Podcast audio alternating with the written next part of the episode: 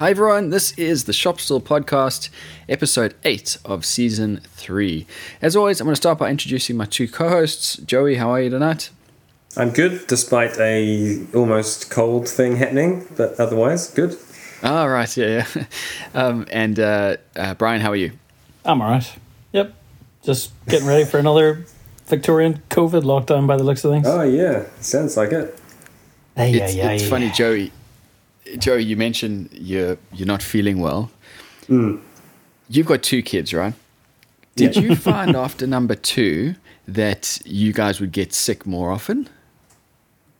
Um, no, this is probably the first cold I've had since our second came along. Right. Like we just we uh, this household has zero immunity because we just one person gets sick, gets the next person sick, Yeah. and then it just rotates. My kids are always sick, and I don't know what Yeah. to do. My wife, I think, um, uh, yeah. Jamie's now sick as well. oh, it's it's just endless. It does help that we don't send our kids to official learning centres, so um, we're not exposed to quite so much of the bad Hmm. things. Um, but yeah, I'm that so- I'm seems so to be tired over here at the moment. It seems to be bad in the sense that last winter everyone was locked down, and so um, Yeah, there's no Now immunity there's- to. now there's a, a lack of immunity for Mm. kids, and there's a whole bunch of kids in hospital with um, some lung issue that's going around, and um, so Yeah. the government's getting very anxious about that. So I actually saw that on the news because I because this was when Gray came down with something. I think it's called RSV. mm, hmm Yeah, and um, someone said to me, you know, if, that's right, because last week we were packed. The car was packed, ready to go to get Gray in at about two o'clock in the morning because he had a, a fever of 39 and a half. We called one of these health lines, and they were like, "Yeah, at at that at that level, you're on your way to the emergency department." And um, someone suggested to me, you know, it could be RSV, and because it's it's really going around in New Zealand. yep. Oh, anyway. I love I love the medical corner of our woodworking show. huh? Yeah. It's great. We know what we're talking about. Feels like we've I done one digress. every single bloody fortnight for the last year. Medical corner. yeah. Yeah. So, um, the last time we talked, Joey, you'd had some progress on the house. You'd found a spot. We Yes. Did a, a Google search after the or ma- Google Map search after the episode and had a look at it. It's a, it's a really cool location. Has there been much uh, change since then? Well, we have officially sold the workshop, um, which was good because it never actually went on the market. The real estate agent knew a guy who knew a guy who wanted to buy a workshop. So um, we're just waiting on some official lease agreements and we'll lease it back off the guy for a year. And um, so that gives Now we're us a gonna- year. Now we're going to enter the real estate part of our of our Yeah. podcast. Yeah, I was going to say, hang on, it, was that a real estate agent doing their job efficiently? Is that what just happened? Um, it seemed like it. Jesus. Do you not feel like you, if you had put it out to market, you may have got a better de- um, a better offer? Um, well, we got what we asked for. Okay. so can't really argue much. And, and we had a number that, as long as we were over this number, we figured we could do what we have to do with rebuilding and stuff. And we got more than that number, so we are happy. I guess that's a, that's a good way to look at it. Yeah. Um, when when we sold our house in Adelaide, there was, from my understanding, is that real estate agents can't pit buyers against each other. They can't No, make them one up each other. No, You're not allowed to do that, but they can go back to a buyer and say, "Look, you're not the you're not the highest offer on the table. Just Yes. putting it out there, see what you can do." And our house, we had about three different buyers, all vying for it, and they it slowly increased like that. yes, it can happen. Uh, I'm not sure. I think they push the limits about what they do legally sometimes, but I think at some point someone just needs to say some numbers, and then you can say, "Oh, I'm in or I'm out."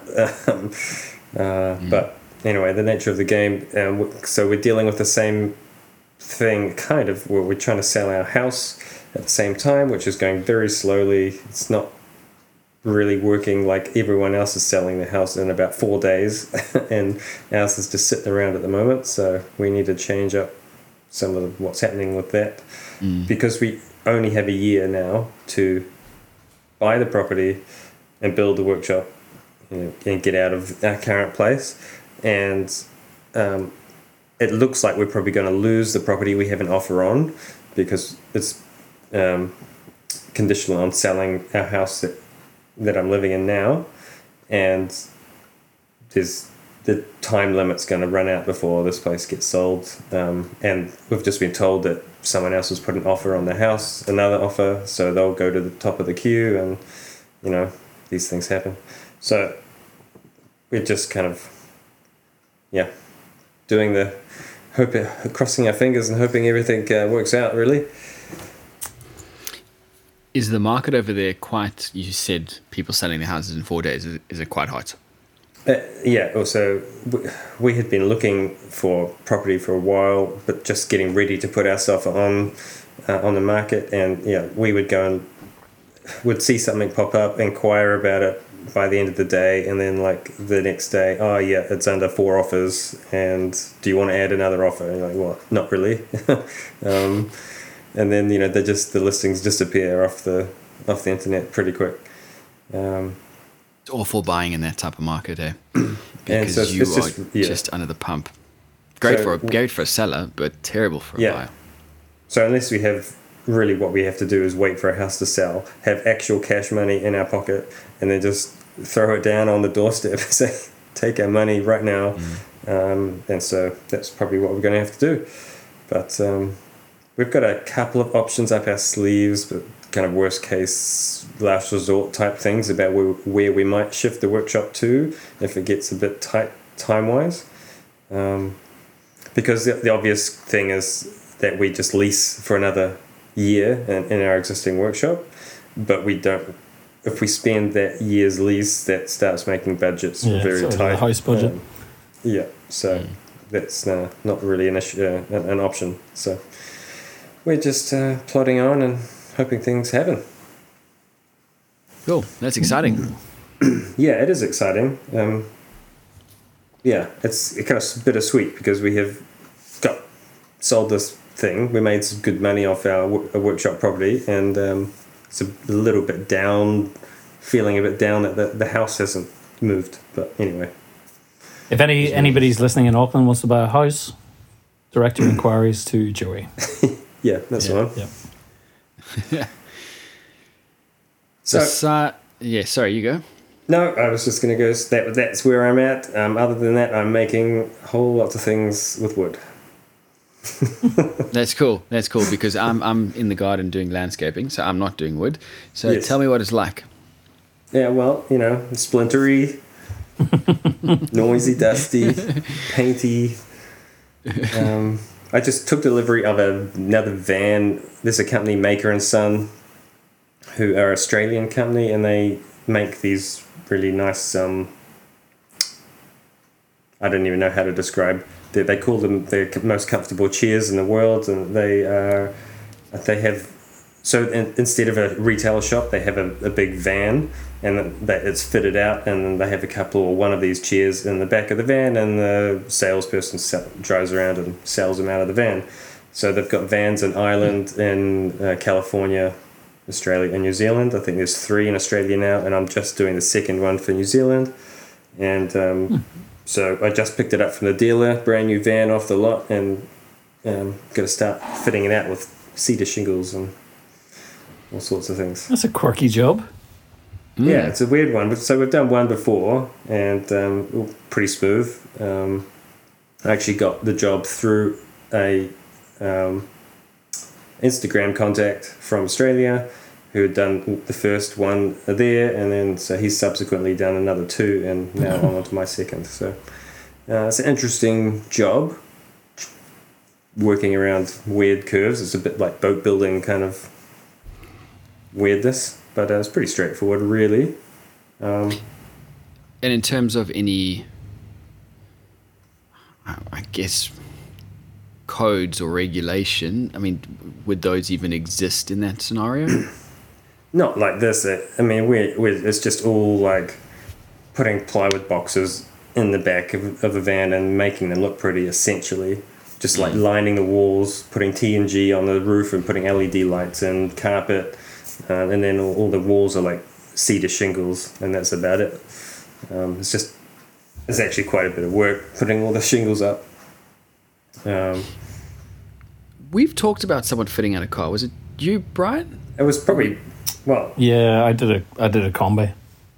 ah, that's right. Yep. Yep. I think to date the least profitable job I've ever worked on, I think. Really? Yeah, just all the templating of different curves. Yeah. Um yeah. But it was Yeah, fun. I priced I priced my this van. I priced it pretty hefty the first time round, and they were happy as for the price. And so this time round, I said it was the same, but cedar's gone up thirty percent, so that'll be the extra on top, and they were they were happy with that. So Yep. um, yeah, it's good actually. It's interesting doing it the same thing twice, like a year apart. Yeah, I was going to say how much of the original uh, plans or measurements did you keep? I actually kept templates Oh, for good man. like a bunch Nice of the one. difficult things. So we can, I, I know where they are. I'm just going to dig them out and just pretty much throw them through the router and all the ribs for the ceiling curve. I've got the template for, which I can just smash them in. Were you expecting Um, to be doing a second one? No, but they had talked about how many vans they had in California and Ireland, Right. and and I was like, well, if this is actually going to do be a thing, I'll just make an extra one of these while I'm at it Yeah. and throw it throw it up on the shelf. And Yep. so it's paid off at least. So Very good. that, And, that's all- pretty cool. and all the bitching and whining that we do about not getting clients through Instagram. You got a client Yeah, through well, Instagram. Interestingly, Yeah. that that was through uh, another maker, and that wasn't actually the client. But yeah, in a roundabout way. yeah. So Hey, uh, these cars are, are all around. Just before we move off, these cars are all around the world. Aren't there slight variations between cars in different countries? Uh, yeah. So that was like the brief from this lady, the client was like, these are the pictures from the one we've just had done in Australia. You have to make your one exactly the same. Like, and I just got a, a thousand pictures, and I got the. I ended up on the phone to the Australian maker, um, and um, so I was really nervous about. I was, I was like, I, I how fussy is she going to be with exactly is exactly? So I'm like, I'm trying to, I'm zooming in on all the pictures, trying to work out which piece of wood has gone on top of which piece and how many, what's the spacing of the shingles and like how big is the TNG there compared to what I can get here. And um, as it turns out, that's not really was never really the issue. She was just after a really nice job, which is what we did. Um, So there's a little bit of leeway for differences because the the Australian vans have got no windows and the sliding doors, but our ones have windows so and have glass. So What what type of of van is it? it's a Renault Mm-hmm. um, Mm. high top thing, um, quite reasonably. It's nice enough, um, and I think they've got the same vans in the rest of the world, but there are differences, um, and also differences in who can get what materials. Because it seems like getting shingles in Australia is not easy. So the shingles you just made out of plywood or nah? No, we can get um, Californian cedar shingles. Oh really? Yeah, you buy them by the bundle.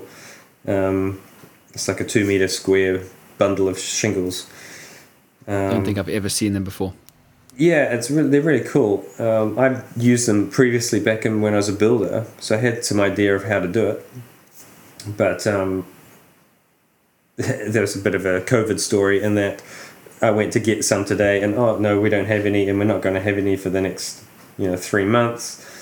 Um, but I got my guys to do some ringing around, and they actually found a container load of them sitting around. so I was like, good thing I asked. so, Yeah. um, but yeah, there's fun to work with shingles, and uh, all the offcuts make really good kindling for the fire. You're I going to was say going to something. Say, I was going to say, completely. We haven't talked to you about this, but I'm having um, a new website made, this is like way off topic. um, so I'm having a new website made, and they want they want a bunch of testimonials from clients, you know, to say how good of super duper I am, and so I've been asked that before by web web companies and stuff, and it's a pain in the butt to try and go and get. Um, you imagine ringing up all your old clients out of the blue and just being like, "Hey, can you like tell me really good things about myself? Tell me how like, great I am." yeah, and it's a, just like, oh, God, this is terrible. So what they, they these guys are genius. They offer this plan where they have. I just need to give them a list of all the clients who will most likely give me good reviews, and um, they have a journalist ring them up and interview them for like a, a minute and then they record the call and then just you know take a synopsis of the the conversation and and then I get this report back with all these awesome testimonials from a third party, which is really cool because you know I didn't actually solicit it personally, and um, really it's clever. really good. It's really good, and the testimonials are so awesome. It's so cool to hear like, you know, like fly on the wall type conversation and read what people actually think about what you do and how you act.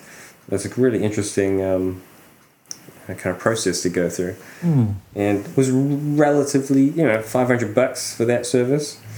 Um, So that's part of the website design. yes, Because it's Yeah, funny when take- when I think of website design, I think of there's one guy who's coding away in HTML, building your website, and that's it. That's all the service is. Yeah. So this guy, this website, I've I've had the same guys who've got my current website, but the I had like a three year plan where I just pay it off over three years, and then it ran out, and they're like, "Do you want to?" You know, we can reduce your payment down to like minimal now, or we can like re revamp it and do it new. And I was like, yeah, sure, let's just do it new. and We'll keep the payments as they are. So I do like a two hour video conference with um, the head guy, and it goes through this whole checklist and what we want to achieve with with it, and then and then he sends all that all that information to his crew who actually start making the website. But then also he gets the journalist involved to do all the phone calls, and then uh, out of those thirty odd um, testimonials they get back, they then do choose like six or seven, and we did like case studies to show all the problems that I had to solve and all that, make it sound really good. But then they do a, an extra write up of another another six or seven case studies, which make make me sound really good, and. Um, That is that is really good because I always yeah. see testimonials on people's websites and it's like Joey did a great job, Bob Sydney. and it's like John there's nothing believable about it, but this the second that you're talking about them adding extra layers of detail and sort of treating Yeah. a job as a case study. Um, Yeah. I think that's really interesting. Never heard of that before. Yeah. yeah, it's going to be really cool. So I'm kind of um, excited about how they're going to, because they want to rebrand my um, business essentially. So it'd be interesting to see what their um, proposal is and how, how it goes. So mm, just a complete side topic there. Um, That's good. I've always directed customers if they want to leave me a testimonial just to do it on uh, Google um, to try to boost SEO that way. yeah, Um, but yeah, it's always funny when you see like other makers where they've had one bad client or one fake reviewer just absolutely destroy Smash their them, Google rating, and there's nothing you can do to get it back. yeah, It sucks. Yeah. Yeah. Yeah, so please, please it. don't leave us negative reviews. Honest ones, yes. Negative ones, no. You mentioned earlier about the uh, uh, you you were talking about the material cost being higher Yeah. at the moment. yeah, I had a thought this week. We talked a couple, uh, probably a couple months ago at this stage, about building a carport and how I wanted to get into it. It was turned out to be way more expensive than I wanted, and now we get into the point where the material costs, from what I've read, are plateauing. They're not getting more expensive. What do you guys think about the cost of materials in terms of it going down? Are, are we still six months, 12 months out? From the perspective of sh- if I Um, hel- hold off on my renovation, or is it, is it still completely unknown? I think um, it, there's a big difference in what the material is. Um, for well, I assume it's all gone up at, at some, in, whether it's steel or timber. It's it's all gone up slightly based on COVID. yeah, But they all go up at different rates, and whether They they all need to at be different shipped rates, in, and what the Yeah. labor element of it is, the raw material costs, the warehousing so- costs. So here, there's a bunch like you can't get framing timber for housing. Like it's people. I've I've got clients who are meant to be making cabinets for their house, which is being built, but they're still waiting for the frames to be delivered four months later because there's no there's not enough timber supply. Mm. And I can't quite work that out because we have like we had a lockdown, but it's not like that's uh, still ongoing. It's like uh, there's just I think what it is is the massive demand for product, and everyone's buying small amounts at the same time, and it's just something that hasn't really happened before. Um, you know, people aren't necessarily build buying more than their share. It's just more people doing it, and um, so that has an effect on price for some reason it becomes more expensive. I don't see why we don't really understand that where it should, just kind of go on a supply list. but- demand, isn't it? Just supply Um, demand, and it's somebody is cashing in at the other end. I don't You think for I think anything that's imported like here is a bunch of stuff that's imported to New Zealand and I don't think the prices will ever go down again. I can't see shipping shipping rate companies suddenly saying, "Oh, let's take that 300% back off the price that we just um, increased and then we'll go back to what we used to earn." I can't see that happening. No, but surely they can't with with the increase that the cost of living just Yeah. will not match that for the next five to ten years. From what I've, I remember, I don't deal so much with this sort of supply, Yeah. and that's what I'm asking you. You've seen both of you guys have seen the cost increase. Has it plateaued, or is it still continuing to increase? It's hard to say because for me, like my suppliers get a bunch of ship, bunch of containers in, and then we have a price, and as long as that stock remains, and who and the next order, I know that the shipping cost has gone up for the next order, but that might not cycle through my timber yard for another six or seven months before I actually get to that shipment, which is going to have an increased price. So He, it's hard to know. Here you go, Robin. Here's an example. So I always take photos in timber yards uh, to get the lengths. Well, like while I'm quoting a project and I'm in the yard for something else, I'll take a photo of the lengths and then come back the next day and sort of try to work out. But uh, so we've got September 2018, 120 by 30 blackbutt for $19 a linear meter. That is now $33 a linear meter. Wow. Yes. So why is a native timber gone up in price? That's price? a very good question. Is were your Because they sawmills can. were the sawmills there like s- I s- held up? I mean, I suppose there there s- would be issues with freight and delivery and labor shortages and lockdowns and things like that. But to go up, that's what just over two years, two and a two and a half years, to Hmm. to go up by like fifty percent. Yeah. It's quite a lot. Um, That but no, I I can't explain it. Maybe we should get get Andy from Urban Salvage back on. He can he can talk Yeah. us through. That would be interesting. I Yeah. would, yeah. but um, no, I don't, I don't see them going down either. Robin, I, I think the prices are here to stay. I think. Yeah. Yeah, so in that case, get the reno done now. There's no real point in waiting. Um, because Yeah. you may have a, yeah, I guess you may have the stock come in, but yeah. If you want it and you've got the money, just do it now because it's it's not going to get any cheaper. It's not going. It's never going to get cheaper from day to day. No. And with building work, typically, I think you'll find that labor costs these days are probably more than material costs. Mm-hmm.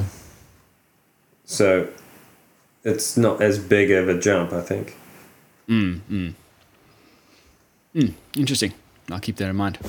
Um, and there's still still the hardware um, shortages here as well. Like Oh yeah. Um, I saw uh, Julian from Glen Cross Woodworks. I don't know if you know Julian, but he got like the last set of undermount high fillet thrower runners really? in, I think, in Australia.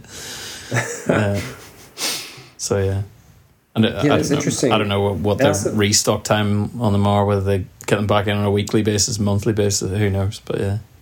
Yeah, supply for that has all been pretty good because when it ran out the last time, all the all my suppliers kind of sent out emails saying we've sent out gigantic orders from our suppliers and it's all and it's all come in now, and so they're like overstocked, which is great. Um, and so they've tried to get ahead of the the delay issue Yep. with a lot of the hardware, Yep. and so far so good. So um, we'll see how that works out. Yeah. And what, do, what have you been working on, Joey?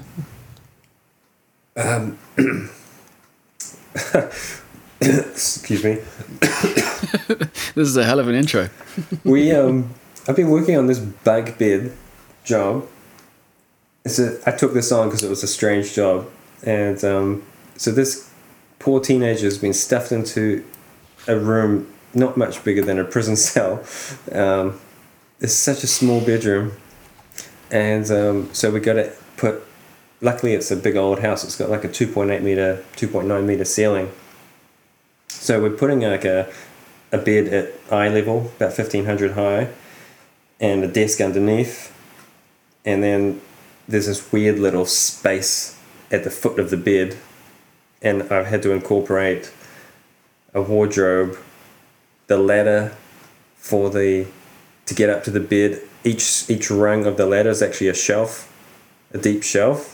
So it's kind of two in one. There's a cupboard idea. next to it, and some really awkward dead space at the top, at the foot of the bed at, at the far end where you can't really get to it. I've, I've made this giant pull out drawer on like 800, 900 mil long runners so you can kind of use the full width of the bed, which is an 1100 wide or something. Um, so it's just lots of parts scattered around the workshop because it's such we you know we can't really put it together until we're in the room and start screwing it to the walls and stuff. But um, it's a bit of a strange one because even though I had a 3D model of exactly how everything went together, when we started trying to cut things, and I was like, how does this actually work? Like this piece of wood's going to come up behind this piece, and then this other piece is going to come across this piece, and then uh, it was, yeah, it was very um, confusing. Is it So, is it plywood? Or is it, Yeah, and it's just going to be painted or yeah, painted plywood, and you know carcasses are like laminate on plywood. Um, and this that was a good intro. Uh, mm, say interesting. It was funny in that we had just cut the desktop out of a, an HPL on birch ply, and the client really wanted a corner desk with a curved kind of radius for the in the corner desk. So we just CNC'd that out. Literally finished cutting it, and she texted me and said, "Can we change it from white to grey?" And it's like, well, no, we, we just cut the sheet up. So, um, and then it was like, well, how much is it going to cost to change it? And then it was like, okay, we won't we won't do that. Uh, um, I was actually surprised. I was like, okay, what's it going to be the cost of a sheet of ply? And uh, you know, this product is like two hundred and seventy dollars a sheet or something. Um, I was like, okay, it might be that much. But then I worked out how much it's going to cost to get that one sheet to me as opposed Yeah. to the whole job lot. Yep. And then the day for us to re CNC it. And uh, it got pretty darn expensive. so yeah.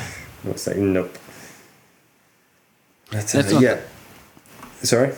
That's not the only job you've been working on. There's an even more important job that you've been working on in the workshop that I saw on Instagram. and you'd be a, a terrible The, uh, dad if you forgot that job. Yes, that was fun. Like he Theo's just turned six. He's been nagging at me, like, when can I come and work with you? And uh, like that's super cool. He wants to be a furniture maker. Um, so we took off last Sunday, whatever it was, and we just happened to be at the workshop for picking up some whatever stuff. And he's like, "Can we make something?" And I was like, "Okay, sure." And he said, "Let's make a chair." And I was like, "Oh my god." Could you pick something more complicated? God, a chair. Why do you want a chair? Come on. Um, and I'm like, just straight away look at my watch. It was like two o'clock, and I'm like, we're never gonna get a chair made. Like this is outrageous. But we we managed it. Like I just jumped into the wood pile, grabbed some stuff out, and we threw it through the thicknesser, and um, my I would immediately just was like, how can I make a chair with the fewest pieces of wood?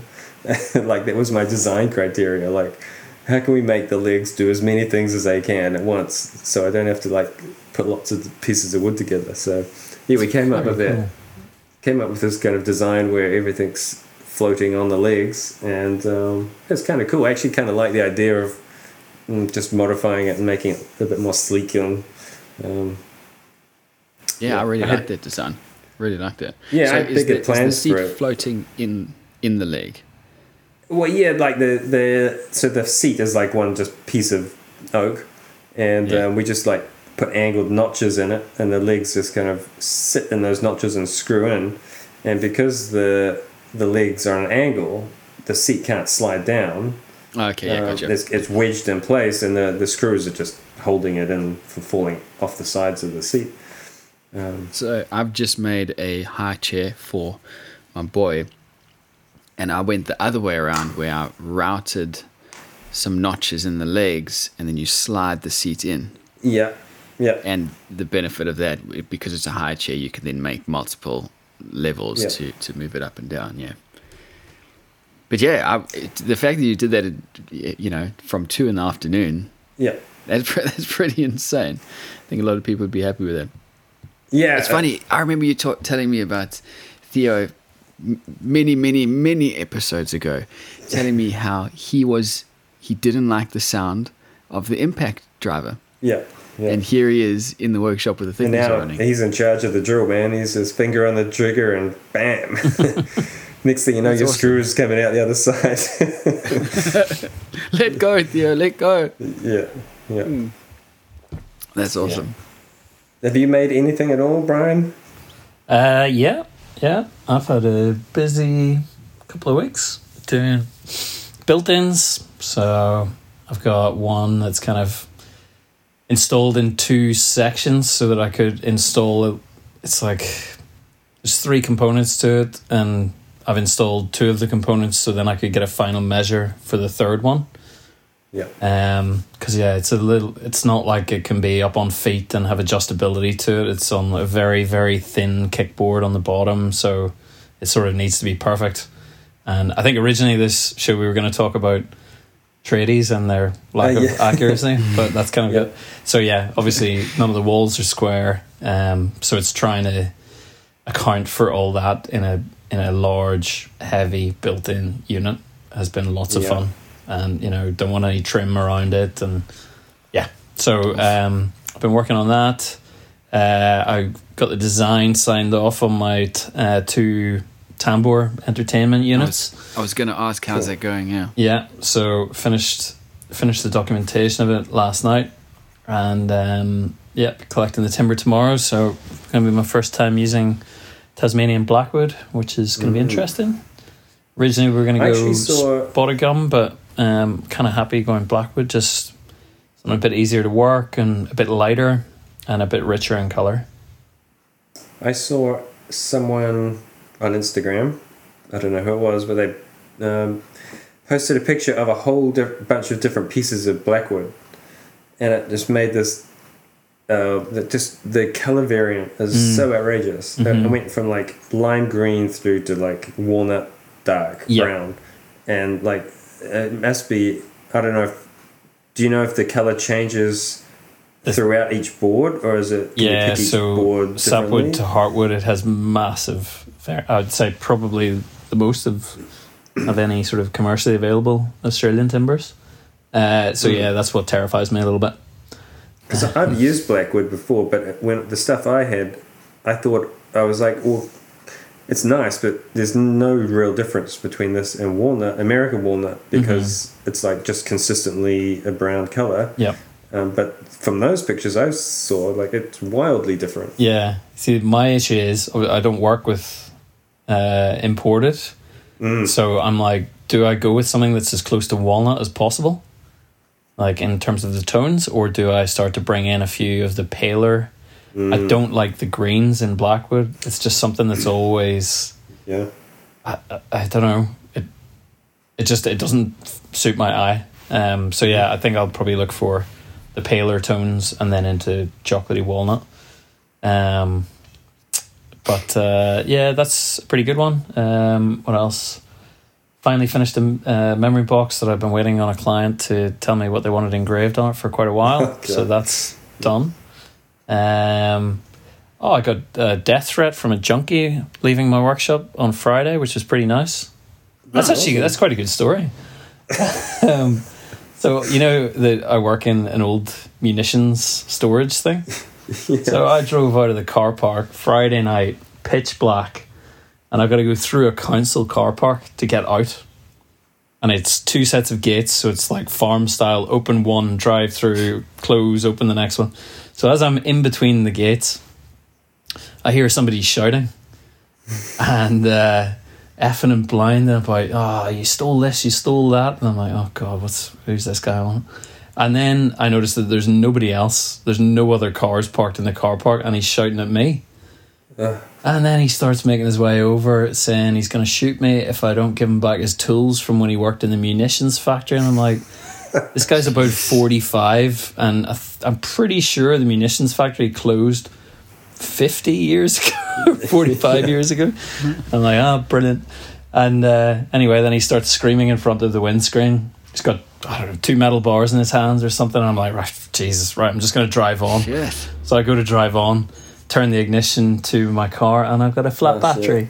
Oh my god. and that's when the suspense music started. yeah, I was like, oh, shit. Um, this this shit. yeah, so that wasn't the best end of the week. But uh, no, we That's funny. managed So to. how did how did it de-escalate?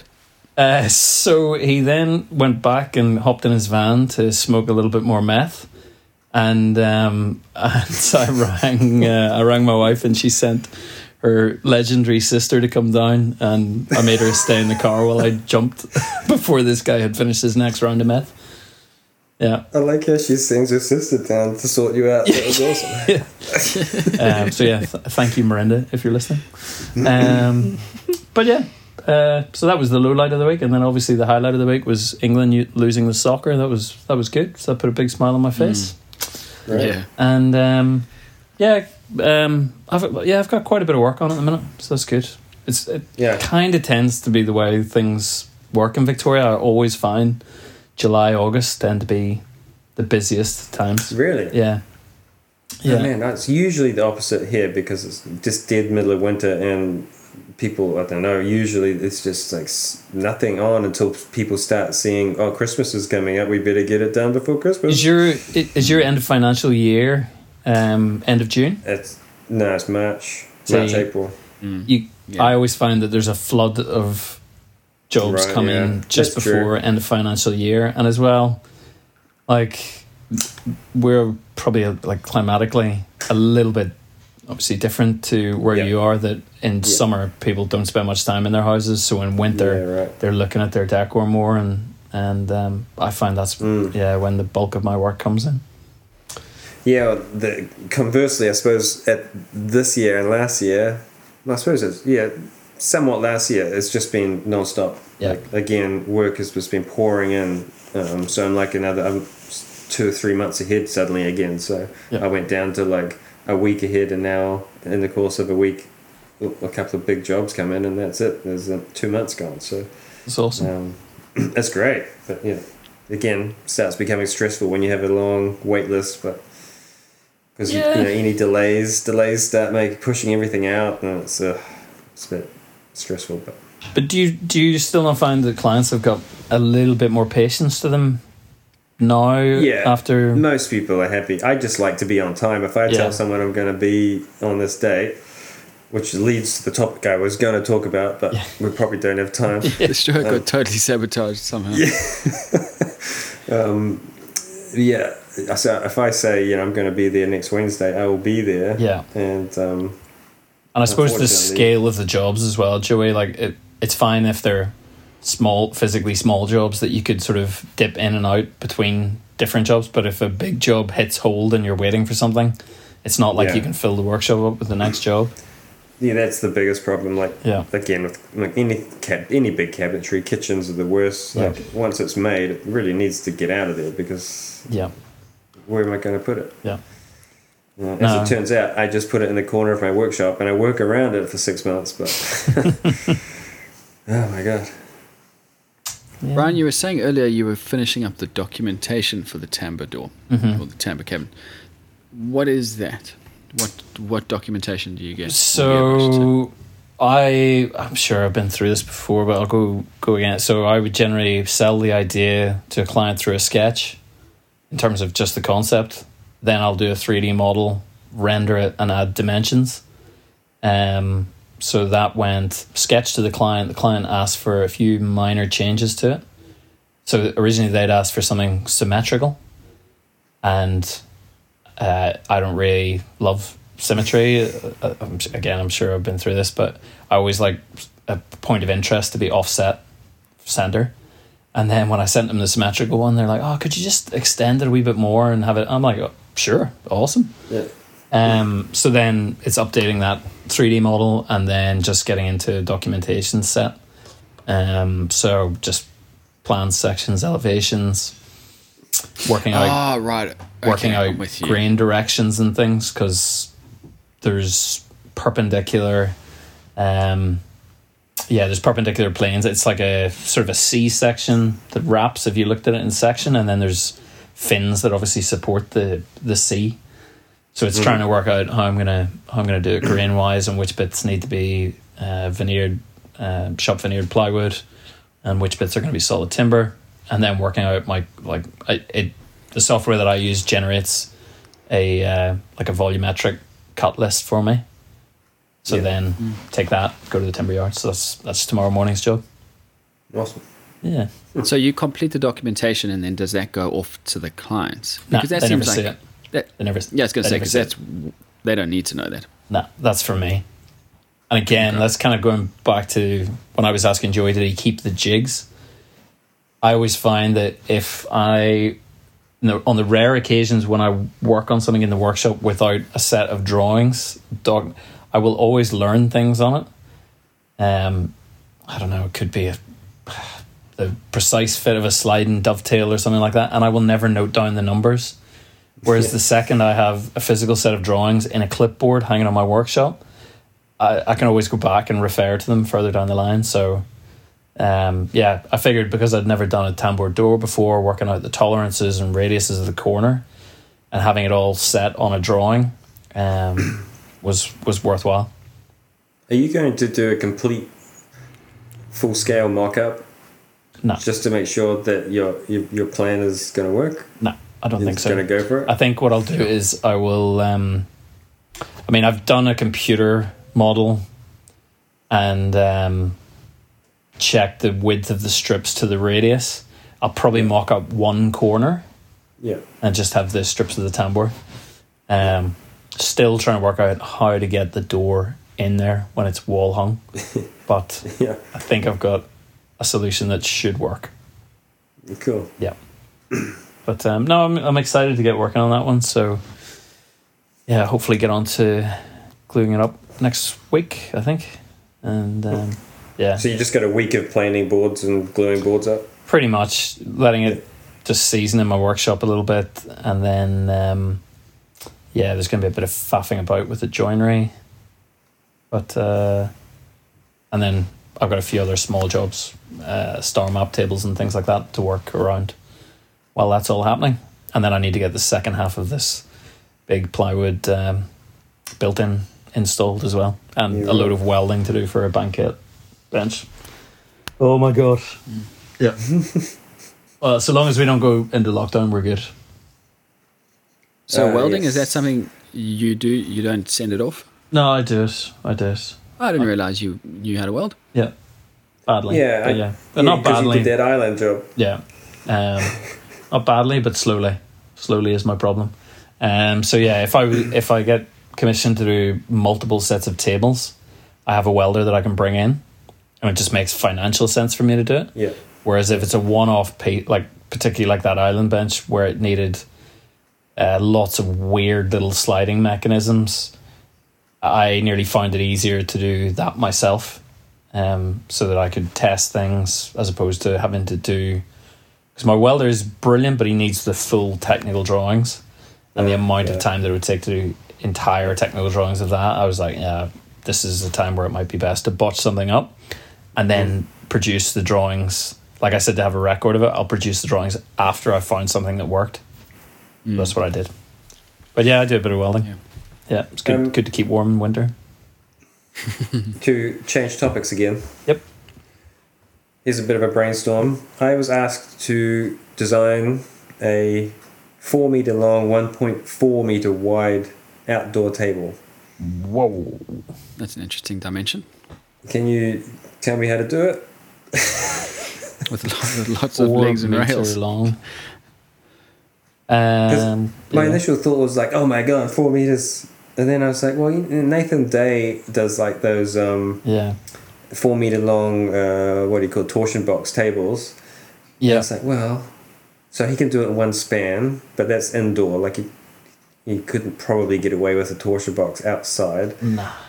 But so you could do it in a span, and so then I, so it's possible you, I can get some four meter long clear macrocarpa. Mm-hmm. Um, but I was like, then I've got to make a four meter long, 1.4 meter wide tabletop, which is just asking for trouble. It seems way too big. Why can't you Uh, do a, a torsion box outside, outdoors? I, well, it's all Glue. got to be glued together, and I just can't see. Even if I use like gorilla glue, I I just can't see or e- uh, epoxy possibly. But you The kind of the issue as well is like you need the water to go somewhere. yeah. So if it's a solid like top with veneers on it, it's just gonna peel and Well, my first thought was even if I made five mil veneers yeah, and epoxied them to some like marine plywood, those veneers are going to want to swell. Yeah. They're gonna, like they're going to probably pop off the ply or the or rip the the veneers off the the marine ply underneath it. Yeah. Um, and the glue will come away with it. And so I was like kind of ruled out veneering it pretty early on.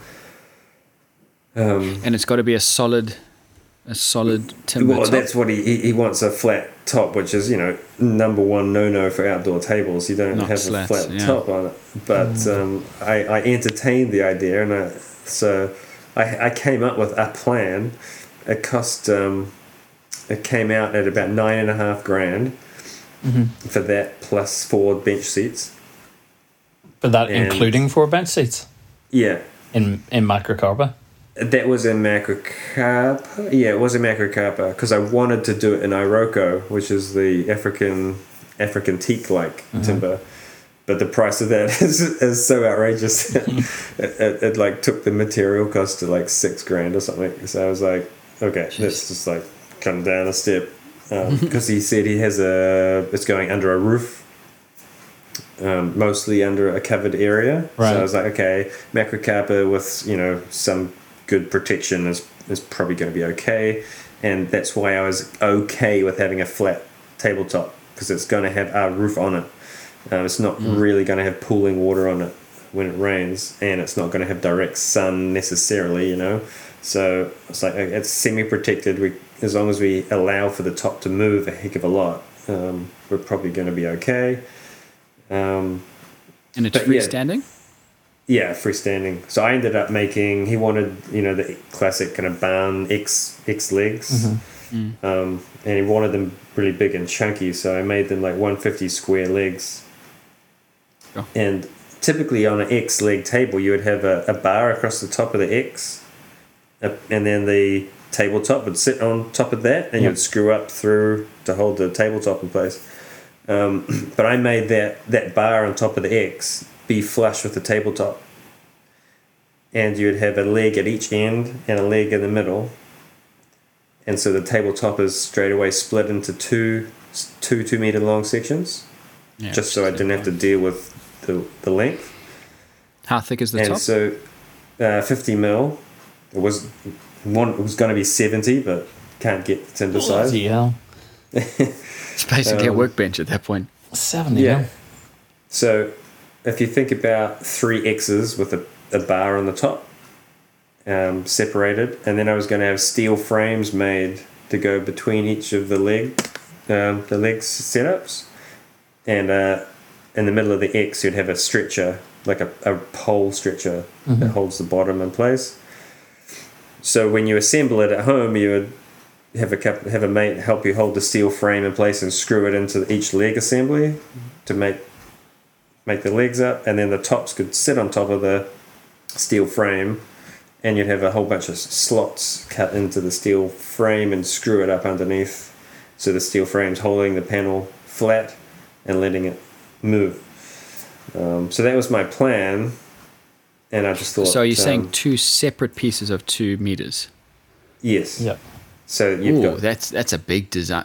Personally, if I want a four meter table, I want a solid piece of four meters. If there's a, a joint in the middle, eh, Yeah, I mean that's obviously. uh, I I toyed with that, but I was like, because this client said, "Well, I'll just you make it. You don't have to worry about getting it to me. I'll bring my trailer and we'll just lift it on the trailer." And I, was- I was like, You Wait. and five other people. I was like, "Wait, how are we gonna? This is a four meter thing. The legs are one fifty square. You know, the tabletop is is going to weigh a ton. Like together as one table. No one's lifting this thing, mm, let alone moving it from your trailer. It's like." It, you ha- I had to kind of consider the fact that I didn't like the idea of one big tabletop because straight away I was like, how am I even going to flatten it, mm. plane it, whatever? Like I'll be, I, I'll, I actually considered doing it as one piece and hiring a floor sander and just walking over it with a floor sander to finish it, um, which probably would have worked. But anyway, yeah, it was an interesting design challenge, um, and maybe anyone listening, if they're still listening at this point, can um, hit us up with some uh, ideas about how you might go about designing something that size and for an outdoor situation. Just as a let's see what we can come up with as a, a group because it would be an interesting um, an interesting little plan just to see what what comes back. I like this. It's a, it's a bit of homework for the group. Yeah. Come back, come back, and let us know. Yeah. Yeah, DM Yeah, us if you're is- listening and you've got an idea because just a, a basic sketch would be kind of cool to see what people could come up with. Yeah, I'm just trying to picture that as. I mean, there would you would almost the tolerances on that in terms of being flat would just be massive because you just you you can't expect it to be flat at that length.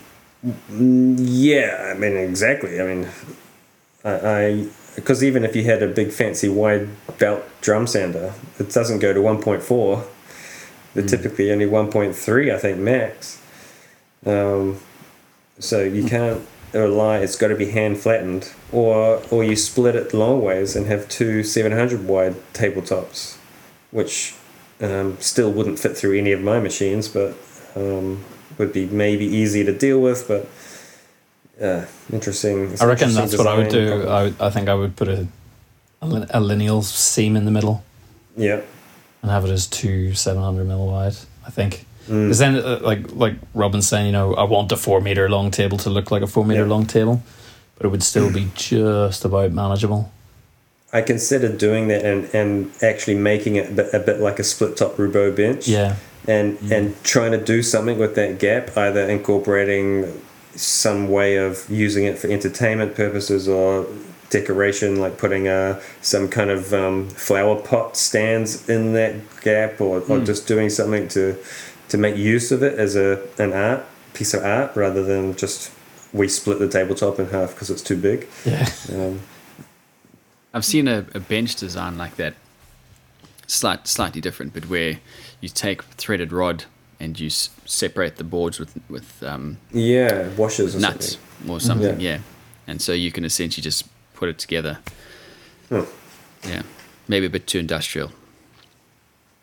Yeah, I think this client just didn't want slatted a slatted top, which would would have solved a lot of problems. yeah. He effectively wants you to defy science. Yeah, Yeah. yeah, that's good. An easy one. But I I like those challenges where it's like, okay, we're going against all the norms, but let's just see what we can come up with if we actually think about it. Hmm. Cool. All right, I reckon we'll leave it there. So yeah, if anyone has any ideas, let us know, and um, we'll mention it uh, next show because next show it's just going to be us again. So yeah, we can we could talk about it next show as well. Yeah. Cool. All right. So, everyone listening, thanks again. Um, if you did enjoy the show, please go ahead and give it a rating on iTunes. It really does help us out. Joey and Bryan, thanks again for hanging out, and we will see you all in the next show. Sweet. See ya. See you guys.